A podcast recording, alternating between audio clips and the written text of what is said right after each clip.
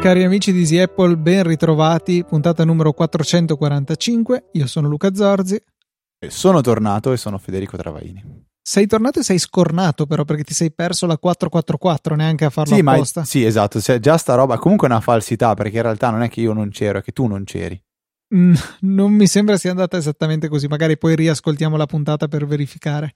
Eri tu che eri in Spagna, Ciccio Pasticcio? Io dov'è che ero giovedì, non mi ricordo, però da qualche parte e non c'ero. Sì, ok, è vero, è vero, avevo, avevo una, una cena importante, eh, non potevo mancare, però eri tu che eri in Spagna, quindi chiedo di fare la puntata quattrocentoquarantaquattro bis. Va bene, puntata quattrocentoquarantaquattro bis eh, sarà questa e, e niente Fede, abbiamo delle recensioni, tra l'altro eh, una ci è arrivata indirettamente perché è arrivata sulla, sull'app Easy Podcast, che è ancora sullo store e vi consente di ascoltare le rarissime dirette, ricevere notifiche push quando queste avvengono e di stare ad ascoltare acca ventiquattro le, le nostre puntate, che appunto sono eh, in streaming continuo, casuale, tutte le puntate del network. Questa recensione è di Robocose, che scrive: volete saperne di più sull'ultimo iPhone uscito? Volete sapere se, il vostro, se per il vostro caso d'uso è meglio un MacBook Pro o un iPad? Volete conoscere i trucchi delle AirPods e le app imperdibili per un Mac? Ascoltate il podcast di Luca e Federico, passione, competenza e ironia di due amici cresciuti insieme ma che vi faranno amare la filosofia Apple. Mac makes you work versus Windows that makes you work. Carino. Makes Dall'altra. Your work, aspetta, era Mac, forse l'ho anche letto male, non importa, grazie Robocose per la tua recensione. Dall'altra parte invece abbiamo Giuppo settantuno che lascia la recensione su iTunes dicendo: ragazzi, qui c'è una coppia di ragazzi che senza alcuna supponenza raccontano e ci allietano della loro esperienza. La coppiata Luca e Federico penso sia azzeccata e devo dire che si completano. Luca più professionale, Federico più fanciullone, ma uno senza l'altro sarebbe una medaglia con una sola faccia. Li ho scoperti solo nell'ultimo anno, ma da allora non smetto più di ascoltarli. Grazie perché mi avete segnato e incuriosito di tante piccole pillole, sia Apple che non. E ancora, le mamme dei nostri ascoltatori restano intatte. Non c'è ancora un saluto alla mamma. Ma come mai? Tu te lo chiedi questo, Luca. Io sto aspettando con ansia il saluto alla mamma. Ma mi ricordo che eh, era arrivata un tweet in cui l'ascoltatore c'era stato promesso, ce l'aveva promesso. Ora o ha avuto un problema il mio sistema che recupera le recensioni oppure... No, non è arrivata. E mi ricordo anche era l'ascoltatore, perdonami non mi ricordo il nome ma lo recupero, che ci chiedeva della Svizzera, consigli svizzeri. Sì, direi che possiamo continuare con una segnalazione interessante. Ci arriva da Simone Montalto, che è quell'ascoltatore che a Natale ha fatto un regalo alla fidanzata, sviluppando un'applicazione per iOS per tenere traccia dei libri da leggere e letti, che si chiama Book Track. Simone ha sfruttato una delle novità di macOS Catalina, che si chiama Catalyst, ovvero la possibilità di sviluppare un'applicazione che sia universale non più solo su iPad e iPhone, ma anche su Mac. Quindi ora il nuovo aggiornamento di Book Track, che eh, arriva alla versione uno punto uno, è totalmente universale, quindi funziona su Mac, su iPad e su iPhone. Ma non solo, il buon Simone è stato così gentile da lasciarci dei codici per poter scaricare l'applicazione, che troverete direttamente nelle note della puntata. Io l'ho provata su, su Mac perché appunto ero curioso di vedere come l'applicazione sviluppata con la tecnologia Catalyst, quella che consente di portare diciamo più facilmente le applicazioni iOS su Mac, come si comportava appunto. E devo dire che per un'applicazione di questo genere ci sta, nel senso non è super nativa per Mac, si vede, ma in quel genere di applicazioni tra virgolette semplici, non stiamo parlando di un editor audio, un Photoshop o che ne so, ci si trova tranquillamente e soprattutto non ha selettori di data che sono imbarazzanti su Mac. Provate a, a scrivere a scrivere a creare un'automazione sull'applicazione casa su Mac e vedrete che belli che sono i selettori di data di iOS usati su Mac, mentre appunto nel caso di Book Track non ci sono problemi di quel genere. L'applicazione, seppur non perfettamente diciamo meccosa, va più che bene, si riesce a fruire. Ha funzionato molto bene anche la sincronizzazione con iCloud dei titoli che avevo inserito da iPhone. Ah, volevo dire dei codici Redeem, codici per, si chiamano ancora Redeem? Penso di sì. Sì. Noi da bravi, diciamo così, luci guida, vi diciamo sempre, mi raccomando, non, non prendete il codice solo per il gusto di voler scaricare un'applicazione in più, ma fatelo se veramente potete, ehm, o meglio, se sareste dei potenziali, diciamo così, utilizzatori di questa applicazione. E se vi piace, mi raccomando, lasciate anche una recensione sull'App Store, così diamo una mano a Simone, che eh, ha deciso di condividere con, con noi questo sua, questa sua creazione, e gli diamo una mano magari a farsi eh, trovare anche da altri potenziali users. users. Aggiungo poi in chiusura che è stata recensita l'applicazione di Simone anche su Mac Stories. Trovate il link nelle note della puntata, in cui Ryan Christoffel ha dissezionato l'applicazione in maniera sicuramente più approfondita di quella che abbiamo fatto noi qui su Easy Apple. Non è comunque una recensione stile Federico Viticci di iOS, in qualche minuto potete sicuramente leggerla e apprendere tutto quello che c'è da sapere sull'app di Simone. Tutto nelle note della puntata. Arriva anche su Twitter, Luca, un eh, quello che io chiamerei un T I L, che su Reddit eh, significa Today I Learned, cioè oggi ho imparato. Cosa ho imparato oggi io, a differenza di te e di Maurizio Natali? Ho imparato che Fabrizio ci ha segnalato su Twitter che è possibile, quando si fa uno screenshot su Mac, utilizzare la spacebar per spostare la finestra di cui si fa lo screenshot. Quindi inizio a eh, disegnare con la mitica scorciatoia che è eh, Command Shift quattro, inizio a diseg- il cursore diventa un, un mirino, inizio a disegnare l'area e se mi rendo conto che la devo spostare, traslare, tengo premuto lo spazio. Ecco, questa è una cosa molto utile che, come dice Maurizio, esiste veramente da tantissimo tempo, quindi probabilmente tantissimo tempo significa Snow Leopard. Quindi duemiladieci, io onestamente non la sapevo. Mi ricordo sempre tutte le scorciatoie per fare gli screenshot perché sono fantastiche. È una mancanza che su Windows soffro, perché su Windows devo aprire un'applicazione per fare uno screenshot. Fede, ti rivelo una cosa, eh, sì. Windows Shift S. Per far cosa? Per fare non, gli screenshot tipo Command Shift quattro. No, a me non funziona. Eh, forse non hai gli ultimi Aspetta. aggiornamenti. Oh, c***o, si funziona. Veramente? Eh sì. È una roba, mi sta cambiando la vita. E ti dovrò censurare, ma al di là di questo, abbastanza utile. Che spettacolo! Uh, today I learned un altro, numero due. Command Shift. Questo mi cambia veramente la vita, perché per me le scorciatoie sono, sono fantastiche. Tipo, um, un'altra che uso di rado, però quando la uso la, la, la voglio in fretta è, e questa vediamo se sai cos'è Luca, è command, eh sì command, Windows punto e virgola. Non ho la più pallida idea. È per aprire la tastiera delle emoji. Ah, ok. Eh, vabbè, poi, e, e, e poi l'altra che uso tanto è Windows X, che apre il menu quello di spegnimento. Cioè per spegnere le Windows faccio Windows X e poi faccio probabilmente freccia, freccia destra o freccia giù, freccia su, non lo so, qualcosa da quel menu, se voglio spegnere e avviare e riavvio così. Eh, poi andando avanti, Windows L per mettere il blocco a schermo. Quello sì. Windows D per far vedere il desktop. E poi onestamente penso nient'altro. Tu? Giusto per curiosità, momento screenshot, momento shortcut Windows. Windows, eh, tristezza. Eh, boh, uso quelle, cioè ce ne, so, ne conosco due o tre altre, ma non le uso quasi mai. A parte il fatto che poi con AutoHotkey mi sono rimappato tutti i copia e incolla in modo che siano tipo Alt, C, Alt, perché è nella stessa posizione del Command e posso usarlo alla stessa maniera che il Mac. E infatti Windows Shift S io l'ho rimappato con Alt Shift quattro, perché mi viene quella scorciatoia lì nelle dita.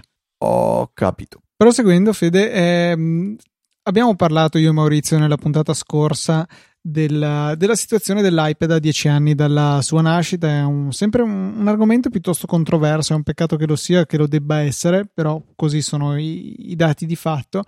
E tutto sommato io mi trovo d'accordo con, con Gruber nella sua analisi dei fatti, magari se riesce a recuperare e mettere nelle note della sua della puntata il suo primo de, di una serie di articoli che ha scritto a riguardo. Eh, ho poi ascoltato The Talk Show, in cui è stato ospite Ben Thompson, oltre appunto a John Gruber, che è il conduttore del, del podcast, che è ancora più critico. Addirittura lui dice che non dovrebbe esistere il multitasking così com'è su iPad, deve essere solo un'applicazione, schermo intero eccetera e basta, niente di più, che mi sembra forse un po' eccessiva come posizione. Ma al di là di questo, la cosa interessante è che hanno riportato eh, alla memoria una slide di presentazione d- d- avvenuta, cioè mostrata durante la presentazione del, dell'iPad originale, in cui venivano messe su una griglia il, i pregi e i difetti di Mac, iPad e iPhone su tre categorie: creazione di contenuti, eh, consumo di contenuti, fruizione di contenuti e utilizzo in mobilità. E l'iPhone vinceva per l'utilizzo in mobilità, in mobilità, l'iPad per il consumo di contenuti e il Mac per la creazione di contenuti. Interessante però il fatto che il, il voto, perché veniva dato un voto a ciascuno in ciascuna di queste categorie, risultasse sotto la media, scadente, scarso, non, insoddisfacente per l'iPad alla voce eh, creazione di contenuti. Quindi interessante un po' come Apple all'inizio l'avesse decisamente collocato come un terzo dispositivo. Infatti ricordo che nella presentazione originale la domanda fosse se ci fosse dello spazio tra lo smartphone e il computer, cioè se ci fosse spazio per un terzo dispositivo.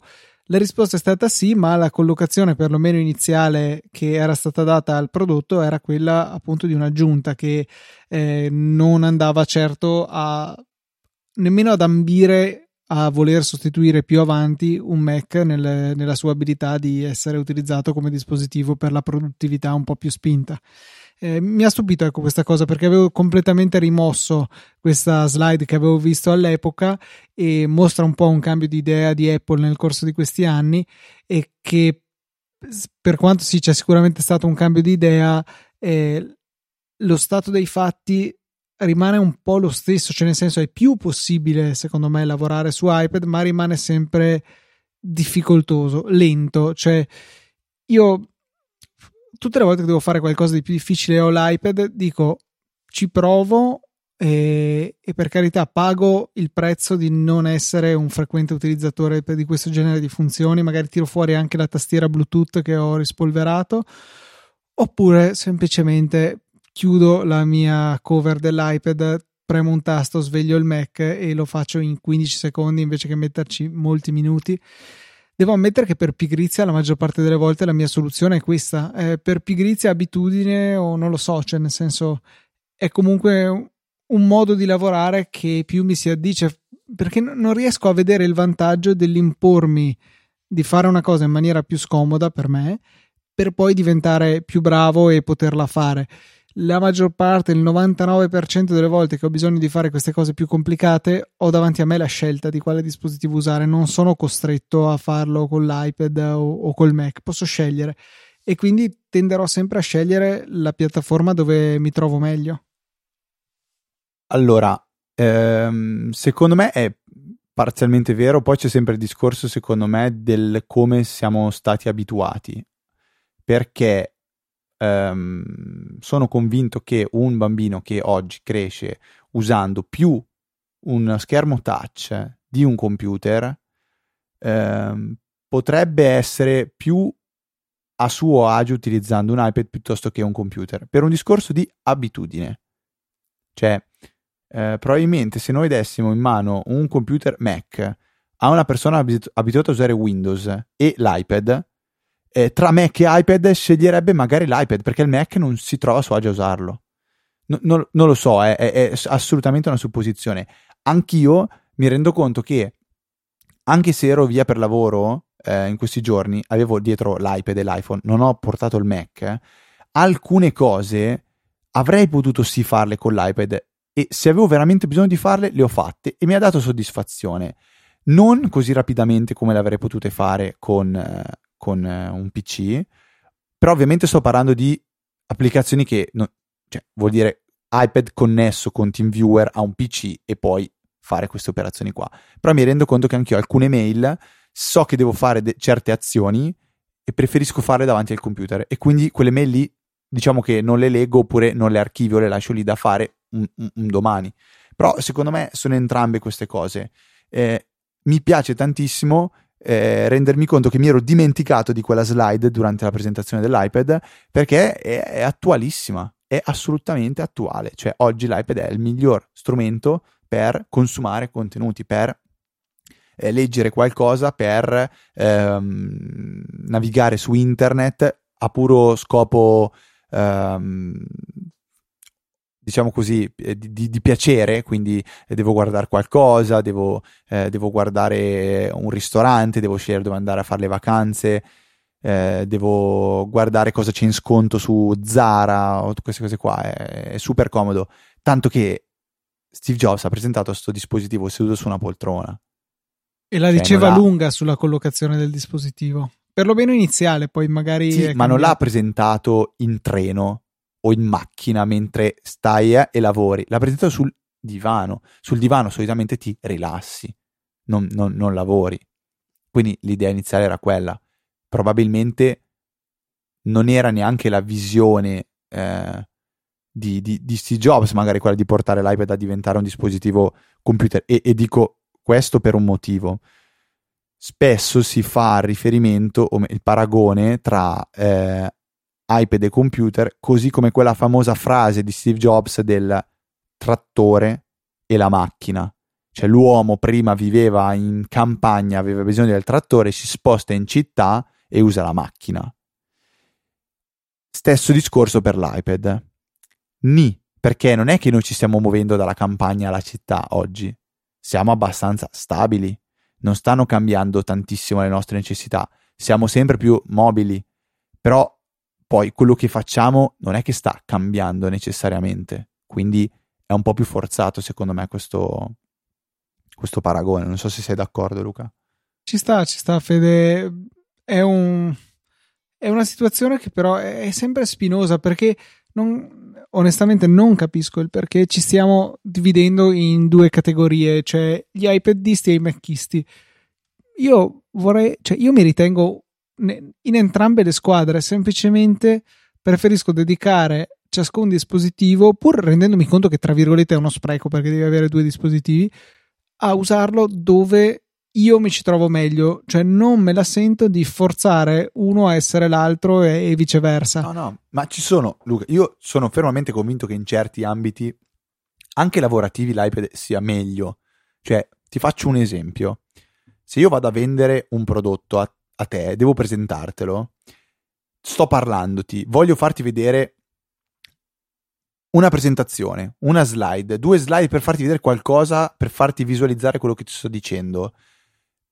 Se, se io tiro fuori dallo zaino il portatile e mi metto ad accenderlo, tu secondo me inizi già a dire oddio che cosa mi... cioè devo tirarlo fuori, accenderlo, mettere la password, trovarlo. Se invece io sfilo dallo zaino l'iPad con un clic ho già lì la presentazione e te la faccio vedere, ti do in mano la... cioè è, è molto più ehm, un approccio diretto, semplice, eh, leggero, e allo stesso tempo magari anche più ehm, comple- non complesso ma eh, completo, perché per esempio se io voglio farti un pro- vedere un prodotto in tre D, te lo faccio vedere sul tablet dove puoi con lo schermo touch girare e zoomare.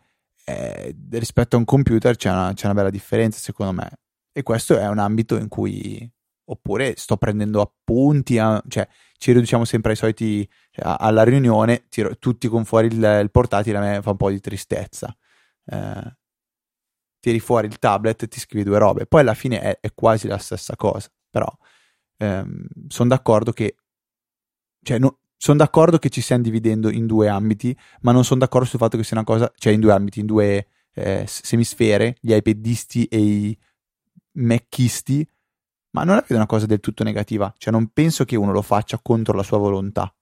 Quindi anche se uno si sta sforzando di usare l'iPad, sfor- e uso proprio termine sforzando, lo sta facendo perché lo vuole fare. No, no, cioè quello nessuno... che dico, la, la divisione in squadre di tifosi in cui uno, ciascuno vuole vincere e prevalere sull'altro e deve dimostrare che il suo, la sua squadra è migliore dell'altra e l'avversario deve perdere. Ma questo secondo me è, è limitato a una cerchia di persone e comunque questo c'è in qualsiasi cosa. Cioè facciamo un esempio, Tesla, mo- macchine elettriche, c'è la cerchia di persone che vuole assolutamente promuovere Tesla, che è la macchina migliore del mondo, che è, e c'è anche l'altra parte di persone che vuole trovare tutte le ragioni del mondo per dire che le macchine elettriche e Tesla sono una ca- cavolata. Eh, pensa a qualsiasi altra roba, cioè quanto abbi- abbiamo vissuto il periodo Android, eh, iOS, tuttora secondo me c'è, io proprio non gli do minimamente peso, ma c'è in, tu- in tutto, quindi mh, Non, non, non so, non, non lo vedo come una cosa negativa. Tu Luca sei pro o contro elettrico? So, sono, bah, in realtà ne riconosco i pregi, ne riesco a vedere i difetti, per, per certi tipi d'uso va benissimo, per altri è difficoltoso e devi un po' adattarti, cioè alla fine è un po'... È un po' come voler usare una macchina elettrica per fare determinati tipi di viaggio, è un po' come voler usare l'iPad a tutti i costi per tutte sì, le con la attività. Differenza che non puoi avere iPad, cioè, o meglio, molto difficilmente puoi avere sia iPad e Mac nel senso di macchine elettriche e non. Esatto, e, e quel che è più importante è averli entrambi nello stesso posto nel momento, cioè sei da qualche parte, hai bisogno di fare esatto, e puoi scegliere. Cioè, questo è chiaramente un'altra cosa, però c'è qualche analogia la vedo, ecco. Ascolta, un altro argomento piccante di queste settimane, non ne avete parlato tu e Maurizio, è la nuova versione di Fantastical. Sì, forse che... era appena appena uscita quando abbiamo registrato la puntata, per cui non c'era stato ancora modo di, di parlarne. Che eh, si è aggiornata la versione tre punto zero, eh, creando un po' di confusione. Perché? Perché l'applicazione è diventata universale sfruttando Catalyst, quindi una sola applicazione per... tutte e tre le piattaforme, iPad, iPhone e Mac. È diventata gratuita con una forma di abbonamento e l'altra cosa strana eh, è il fatto che sull'iPhone si è aggiornata in maniera naturale, su iPad e Mac bisogna, bisogna invece andare a scaricare la, il, nuovo, il nuovo pacchetto dell'applicazione, quindi disinstallare la versione due. Quel che era e installare la tre. Ma io non lo consiglio onestamente a tutti per questo motivo, perché se avete acquistato la versione due punto zero ehm, è un'applicazione che funziona tuttora, non penso smetterà di funzionare e funziona molto bene. Io per ora non ho trovato ancora niente che la tre punto zero ha eh, da, da, da invidiare rispetto alla, alla due punto zero, anzi nel momento in cui non si paga la versione premium, che comunque ha un bel costo, perché mi sembra che sono quattro dollari al, al, al mese o quaranta eh, all'anno, e se non altro, scusa, devo aprire una parentesi su questo, si sono dati molto da fare gli sviluppatori di Flexbits, la software house dietro a Fantastical, per far sì che con il passaggio alla versione nuova chi aveva comprato la precedente non perdesse nessuna funzionalità, nel senso che viene dato accesso a determinate funzioni che per i nuovi utenti invece sono tutte nel premium, mentre invece chi aveva la vecchia versione pur senza pagare ha accesso a quelle determinate funzioni, per cui e non è del tutto vero però loro. Secondo me, ti faccio un esempio, tu ce l'hai installata su Mac? Mm, quella nuova no.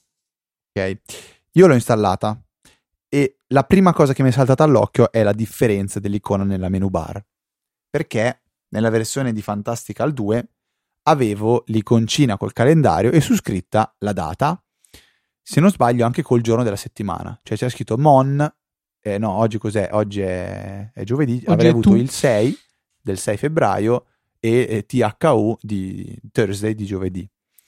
Oggi ho installato Fantastical tre punto zero e non ho più questa scritta, cioè l'icona è soltanto un calendario totalmente vuoto.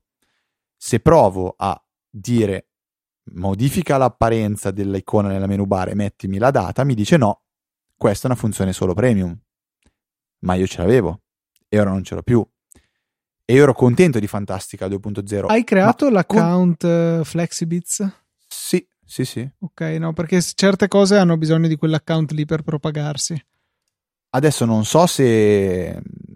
non lo so, è ancora qualcosa che non funziona al cento per cento bene, però io eh, l'account ce l'ho, ho fatto, ho fatto login, eh, non, non mi ha propagato questa, questa funzionalità, che è, è abbastanza fastidioso, eh, essere sincero, Luca.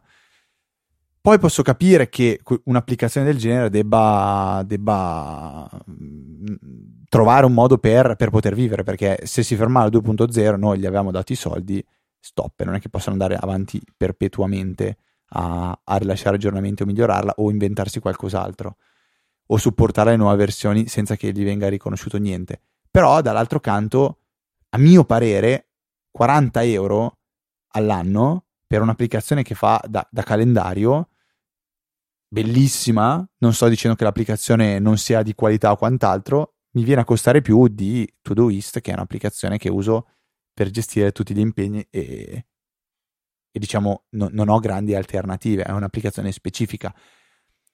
Due cose dico, secondo me è un peccato il fatto che costi così tanto, perché fossero stati cinque dieci euro all'anno potevo pensare di farlo, tutto sommato ci sta. E mi spiace ancora di più che tutto questo, secondo me, in parte è responsabilità di Apple, che non ha voluto introdurre in alcun modo gli aggiornamenti a pagamento fatti in maniera sensata e ha portato come conseguenza, come escamotage, eh, gli sviluppatori a migrare verso questo eh, business model de- dell'abbonamento. Non è ovviamente solo colpa di Apple, perché in generale il mondo si sta spostando in quella direzione, perché oggi se vuoi Excel sul tuo computer non lo puoi comprare, devi eh, comprare l'abbonamento. Forse è ancora possibile con, con fatica. Sì, forse ancora, però è una cosa, capito, che sta morendo. Vuoi, vuoi Photoshop? Eh? Devi comprare l'abbonamento. Cioè, il mondo sta andando in quella direzione. Eh, anche le macchine, ogni volta che fanno la pubblicità c'è sempre l'opzione del why buy, che mi sembra sia di B M W o Audi, adesso non mi ricordo, però la macchina non la compri, ma la paghi un po', la usi e poi ne prendi un'altra e poi... Io non, non, non sono un grande fan di questa tipologia di, di, di business model, però boh, sembra che si stia andando in questa, in questa direzione, mi sembra un po' una, una follia. Però tu, Luca, usi Fantastical? Uso Fantastical, eh, allora su iPhone come client principale, su iOS in generale. Su Mac invece utilizzo solamente la funzionalità per l'inserimento rapido, quindi con la finestrella fluttuante, mentre invece preferisco il calendario di Apple per l'utilizzo più completo, diciamo. E addirittura io la finestrella, l'icona di cui tu parlavi, quella nella menu bar, non l'ho nemmeno attivata, anzi forse l'ho nascosta con bartender. Cioè per me eh, Fantastical è invisibile fino a quando non premo Control Option Spazio, che mi fa apparire la finestrella e posso dirgli quello che ho da dirgli. Eh, su iOS l'unica cosa che mi ha dato fastidio alla fine di questo aggiornamento, venendo da utente eh, pagante della vecchia versione a nuovo utente della nuova, e che non ha nessuna intenzione di spendere quaranta dollari, quaranta euro all'anno per un'applicazione di cui faccio un utilizzo davvero leggero, cioè per me è ingiustificabile come spesa, pur non essendo una cifra impossibile nel, complessi, nel complesso, però eh, se non ne ho bisogno mi, mi dà anche fastidio buttarli sti soldi. C'è un po' troppa pressione a spingerti a comprare il premium, tipo se tu stai digitando un un posto dove vuoi fare l'evento, che scrivi chiocciola e cominci a scrivere, non so, pizzeria da Mimmo, ti viene fuori una bella lista con tutte le pizzerie da Mimmo dei, dei dintorni, ne clicchi una e ti dice eh no, questo è solo a pagamento, cioè potresti farlo questo, ma è solo a pagamento. Ci sta che te lo faccia vedere la prima volta così vedi qual è il vantaggio, però è costante sta roba, e invece devi andare alla vecchia, andare dentro nel menu della posizione, insomma è un po' più complessa, più farraginosa l'impostazione della posizione delle, dell'evento che stai aggiungendo, quindi un po' troppo insistente, ecco, nella promozione del, dell'abbonamento. Per il resto avranno fatto le loro scelte, cioè è evidente che andando a sostituire un'applicazione che, non so, su, eh, su iPhone costava cinque dollari, una roba del genere, facciamo dieci su iPad, quindi quindici totali, mettici anche il Mac, quella era un po' più cara, costava una trentina di euro, praticamente in un anno di abbonamento ti eri comprato tutte le applicazioni e dopo andavi via gratis prima, mentre adesso continui a pagare quaranta euro all'anno. Insomma, è un prezzo alto, si sono scelti, ci sta, legittimo, però evidentemente facendo questo devono essere ben coscienti che la loro platea pagante si andrà a ridurre di molto. Poi magari eh, la scommessa è corretta e alla fine guadagneranno di più, buon per loro, buono il fatto che ci abbiano conservato le funzioni per cui già avevamo pagato. Mi spiace un attimino solamente il fatto che eh, queste funzioni siano abbinate anche a una forte promozione, forse troppo insistente, del, dell'abbonamento a pagamento. Sì, sì, io, io ci sono rimasto male quando modificando l'icona, provando a modificare l'icona, l'apparenza dell'icona sul, sul Mac, dopo che ho selezionato come la volevo modificare, mi dice: eh no, questa è una cosa soltanto premium. Vuoi fare premium? Vabbè, andiamo oltre, Luca. Eh, farei un follow up velocissimo su, una, su un'applicazione, proprio un secondo, che è GoodNotes cinque, perché è un po' che la rimando. Eh, avevo fatto un confronto tra GoodNotes cinque e Notability, due applicazioni che io ho installate sul, sull'iPad e che uso per prendere ehm, appunti, per disegnare, per disegnare, per fare delle bozze di disegni, per, ehm, per fare tante cose quando ho bisogno di usare l'Apple Pencil. Faccio un esempio di una, di una funzione che mi è piaciuta molto. Eh, da, da mail ricevo un documento che devo compilare e firmare, lo apro in Notability o in GoodNotes, lo compilo con l'Apple Pencil, che ha una, proprio una, eh, una scrittura più, molto più bella di quella che offrono altre applicazioni, anche per esempio P D F Expert, e una volta che ho compilato il documento lo posso inviare via mail. Qual è la funzione però che a mio parere rendeva Notability preferibile rispetto a GoodNotes? Era un auto backup in formato P D F, cioè Notability era in grado di eh, selezionato un, eh, un servizio di cloud, quindi Google Drive, ehm, Dropbox o OneDrive, veniva fatto in automatico il backup delle note in formato P D F, quindi scrivevi qualcosa, poi finivi, uscivi, cancellavi, quello che volevi, ti ritrovavi in automatico il P D F su Drive nel mio caso, e potevo già usarlo per fare quello che volevo. Quindi devo compilare il, il mio foglio, il mio, il mio P D F, lo compilo, poi spengo l'iPad, me lo trovo su Drive e posso inviarlo via mail se mi serve. Ecco, questa funzionalità è stata introdotta con uno degli ultimi aggiornamenti anche GoodNotes cinque. Eh, penso valga la pena dirlo, perché magari in quella puntata vi avevo indirizzato verso una piuttosto che l'altra. Eh, oggi sappiate che eh, anche GoodNotes ha fatto questo passettino in avanti, quindi la funzionalità di auto backup. Interessante, sì, è una funzionalità che sicuramente è molto molto utile per chi non vive solamente sull'iPad ma utilizza anche un altro computer. In questo modo si ha la possibilità di godere dei, dei propri documenti un po' in giro dappertutto. Ma, che... ma anche un'altra cosa, Luca, eh, anche in realtà è super comoda per chi usa solo l'iPad, perché GoodNotes e Notability sono fatte per scrivere, secondo me, non tanto per eh, leggere. Ehm... Può essere una frase vera o falsa, però proseguiamo. Io avevo P D F Expert eh, impostato in maniera tale da sincronizzare sempre la cartella di Drive in cui vengono create queste note. Quindi io le creo, ma poi me le trovo tutte direttamente in P D F Expert. Questa è un po' la cosa carina. Ovviamente c'è il, il difetto che se su P D F Expert prendete delle note eh, e poi le, le modificate in Notability, ovviamente Notability sovrascrive il P D F precedente, quindi vengono perse le note. Però se è solo un discorso di visualizzazione, ci sono tutte in P D F Expert, quindi questa è una funzionalità in più. Fede, invece volevo raccontare un po' dell'esperienza che avevo avuto aiutando il papà della mia ragazza a passare da un vecchio Samsung a un più recente Asus, eh, quindi entrambi con Android, e non so se è dovuto al fatto che il Samsung fosse piuttosto vecchio, ma ho notato una grossa differenza nella gestione Dei, dei dati dell'utente, nel senso contatti, note, queste cose qua.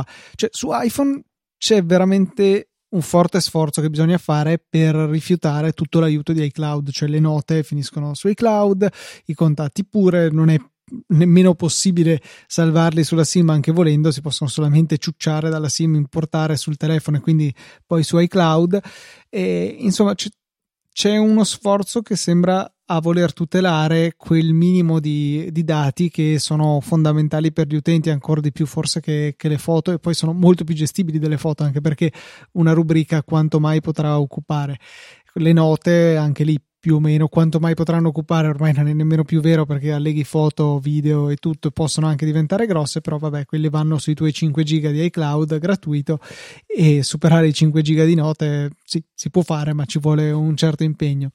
Invece su quel telefono mi ritrovavo con le, i contatti che erano salvati sul telefono, e mi ritrovavo con le note che erano salvate in un'applicazione nativa Samsung, in cui non solo non era possibile la sincronizzazione con un servizio cloud, che vabbè ci può anche stare, un'applicazione base, ma non c'era nemmeno la possibilità di condividerle, nel senso l'unico metodo per tirare fuori dei contenuti dall'applicazione era il copia e incolla, e non lo so, cioè, è una cosa che esiste anche in altri telefoni Android. Tu magari tramite Elisa hai avuto qualche eh, vicinanza in più, o tramite tuo fratello, cioè è ancora così, è ancora così ogni telefono un mondo a sé, oppure c'è una centralizzazione su un account Google, cioè dove ci sono tutti questi servizi, ci sono i contatti, c'è Google Keep, ci sono mille servizi equivalenti che consentono una sincronizzazione cloud dei servizi, de- cioè o meglio dei dati eh, dell'utente, che quindi cambiando telefono non si deve preoccupare di spostare dall'uno all'altro queste informazioni. Allora, io l'anno scorso a Natale Ehm, avevo fatto questa migrazione sul telefono di Elisa, che però passava da Xiaomi a Xiaomi, eh, però io mi ricordo di avere sfruttato al cento per cento il servizio di Google dei contatti, ed è andato tutto super liscio, senza un minimo... Ok, perché erano già lì i contatti. Questa fu- probabilmente è una grossa differenza, nel senso, se sì, fosse stata cioè... fatta la scelta sbagliata all'inizio, il setup del telefono precedente, e si fosse deciso di salvare sulla memoria del telefono, adesso sarebbe stato un problema. Quindi probabilmente era solo dovuto a scelte passate, però sì, cioè, sicuramente mi ha colpito questa differenza. iCloud, da quando esiste, duemilaundici se non sbaglio, è sempre stato un po' il posto predefinito dove finivano i contatti, e perlomeno queste informazioni di base. Si può perderli i contatti, ma bisogna impegnarsi. Sì, ehm, io resto dell'idea che ehm, mi piacerebbe che tutte le persone che, con cui ho a che fare in, in senso informatico abbiano un, potessero avere un iPhone, perché mi semplificherebbe di molto la vita.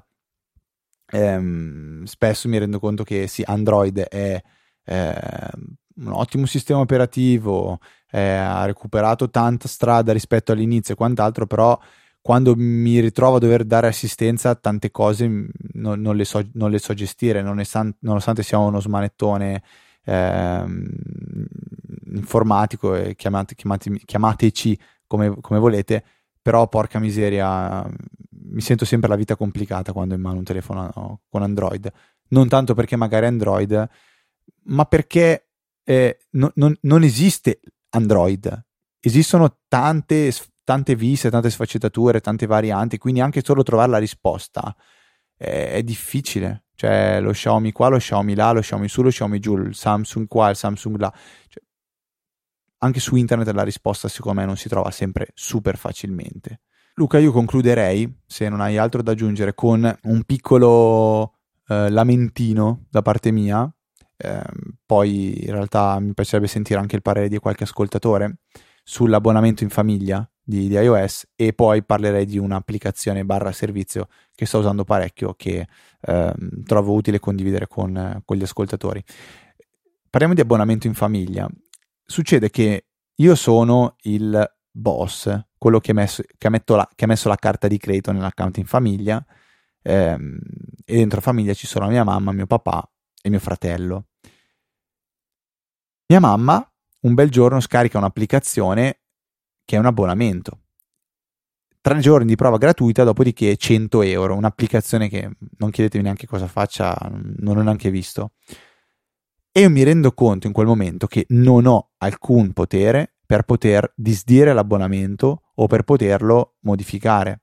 Quindi, a meno di non contattare in fretta mia mamma, perché comunque nel giro di tre giorni, eh, e, e spiegarle come disabilitare l'abbonamento, altrimenti passati i tre giorni scatta in automatico. Sì, mia mamma è eh, diciamo un eh, è quella con più priori, con più poteri all'interno dell'account di famiglia, cioè mi sembra che c'è l'utente base, poi l'utente quello un po' più avanzato che può fare gli acquisti, però alla fine sono io quello che ha inserito i dati della carta di credito, sono io quello che comanda e non ho la possibilità di gestire questi abbonamenti. A mio parere è una, nonostante mi arrivi la mail, perché questa è la cosa che mi ha un po' e per incasinato. Fortuna. È Cioè, se mi arriva la mail, mi aspetto di poterci fare qualcosa, poterci dire qualcosa su sta roba. A me arrivano le fatture. A me arriva la mail dicendo guarda che Silvia ha fatto questo abbonamento. Io provo a dire, va bene, fammelo vedere e lo modifico, lo disattivo, lo cambio. No, non ho modo di farlo. Sta roba non mi è piaciuta neanche un po'. Se avete qualche, qualche esempio da portare, scriveteci. E poi Luca, eh, proprio un minuto, un'applicazione che eh, in realtà è un servizio che sto usando di recente parecchio, si chiama Simple Note, ne abbiamo parlato tantissime volte, è un eh, servizio gratuito, universalissimo, quindi ci sono, c'è la versione web che quindi più universale di così non c'è nient'altro, e poi ci sono anche le applicazioni per tutte le piattaforme, ed è un'applicazione che permette di creare delle note, note super semplici, supporta il Markdown e note che si possono condividere. La uso perché è un'applicazione universalissima, quindi mi piace avere la versione web, mi piace avere l'applicazione sull'iPhone, ci scrivo dentro un po' quello che voglio senza darci troppa attenzione, puro puro puro testo, la uso per segnarmi magari qualche, qualche nota che mi serve rivedere magari in un secondo momento, Eh, oppure se sto facendo un lavoro o, o anche se voglio scrivere una mail ma non la salvo nelle bozze, è una mail magari complessa, la scrivo in Simple Note, la, ci lavoro quel che ci devo lavorare e poi la copio e incollo dentro, dentro Outlook. È, è gratis e ha una sincronizzazione che funziona super bene.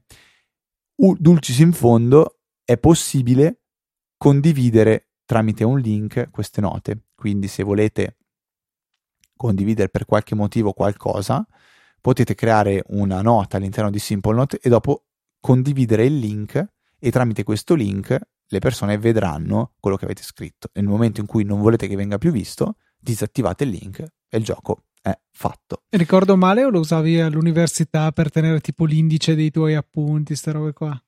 Mm, non tanto quello, lo, lo usavo per creare una nota condivisa con dentro il link per poter vedere tutto il materiale che avevo che avevamo fatto durante gli anni di università. Ora non ho, ho, ho creato un eh, semplicissimo sito con Google Sites e lì dentro ho messo tutto il materiale per poter avere un po' più di statistica e vedere quanta gente va a vederlo. E cosa ho fatto? Ho cambiato le note che c'erano in Simple Note scrivendo semplicemente eh, visitate questo sito per eh, il materiale e col link, quindi chi ha i, i link di Simple non sono ancora validi, non ci sono più dentro i link ai P D F, ma c'è un link che riporta a un sito e il sito riporta i P D F, tutto qua, super semplice e, e ha funzionato ovviamente. Molto bene Fede, direi che con questo possiamo concludere questa puntata di Easy Apple, non prima di aver ricordato però il nostro prodotto della settimana. Da utilizzatore di un MacBook Pro con porte solamente Thunderbolt tre, also known as, conosciute anche come porte U S B C, eh, mi trovo a, spesso a dover usare degli adattatori. Ci sono però dei dispositivi che possono fare a meno degli adattatori, in particolare le chiavette U S B. Comprando il modello giusto si può avere una chiavetta che è compatibile sia con U S B C che con U S B A. In particolare ho comprato questo modello della SanDisk che si chiama Ultra Dual, Dual U S B Drive Type-C bla bla bla, che è decorosa come velocità, nel senso che in lettura è piuttosto veloce fino a centocinquanta megabyte al secondo, così la spacciano. In realtà in scrittura è più lenta, sarà cinquanta sessanta, comunque non una chiavetta di quelle assurdamente lente per nessun motivo, ma comunque sì, non di quelle super veloci tipo la mia Lexar U S B A che ho, che tipo fa duecento megabyte al secondo in lettura e scrittura. Eh, c'è in vari tagli da sedici a duecentocinquantasei giga, penso che il miglior compromesso sia quella da sessantaquattro che nel momento in cui scrivo, no, in cui parlo, eh, costa solo diciannove e venti euro su Amazon, ovviamente Prime, Super Prime, consegna gratuita eccetera eccetera, Ve la consiglio, è compatta. Il suo unico difetto evidente, oltre forse a non essere super mega iper veloce, che può non avere tanta importanza per molti utenti, è il fatto che scalda molto, cioè in utilizzo diventa fastidiosamente calda. Magari se la usate, scrivete tanti dati, poi ve la ficcate in tasca, potre, potrebbe essere che vi dia fastidio la sua temperatura. Ovviamente essendo piccola si raffredda anche in fretta, però eh, si sente, ecco, che è calda. Per il resto funziona molto bene, è compatta e mh, ha dai due lati della chiavetta estraibili a scorrimento, la porta U S B C, peraltro compatibile ad esempio con l'iPad Pro, eh, e la porta U S B A dal lato opposto per i dispositivi che invece usano ancora le U S B A. Ve la consiglio, costa poco e vai. Luca, voto dieci per la recensione, bravo, molto completo. Ora però pensavi di aver finito, ma invece no. Invece non ho finito. Sa bene cosa deve fare lei, dottore. Esatto, so bene che devo ringraziare i donatori di questa settimana, che sono Antonio Chiumiento, Davide T, Fabio Ferrari, Nicola Frigerio, Andrea, Riccardo Peruzzini, Marco De Jesus Maria e Marco R. Grazie mille per il vostro generoso supporto di Easy Apple. Potete poi andare a diventare anche voi parte dei nostri generosi donatori, sezione supportaci del sito, ci ha spiegato tutto quanto, e io vi inviterei a provare Apple Pay su web, che è molto una bella esperienza, ecco. Apple Pay è veramente tanta tanta tanta tanta roba. Direi che compone il novanta per cento dei miei acquisti. Non mi ricordo negozio. L'ultima volta che ho usato una carta di credito che non fosse tramite Apple Pay, ma veramente non me lo ricordo. Eh, allora Luca, io ricordo invece che info chiocciola easy apple punto org è l'indirizzo a cui scrivere per domande o segnalazioni o qualsiasi altra cosa voi vogliate scriverci. Ci trovate su Twitter agli account ftrava e lucatnt, ma tutti i contatti sono sul sito easy apple punto org. E direi che per questa eh, quattrocentoquarantaquattresima bis puntata è tutto. Quindi un saluto da Federico, un saluto da Luca, e noi ci sentiamo per una nuova puntata settimana prossima, e la puntata sarà di Easy Apple.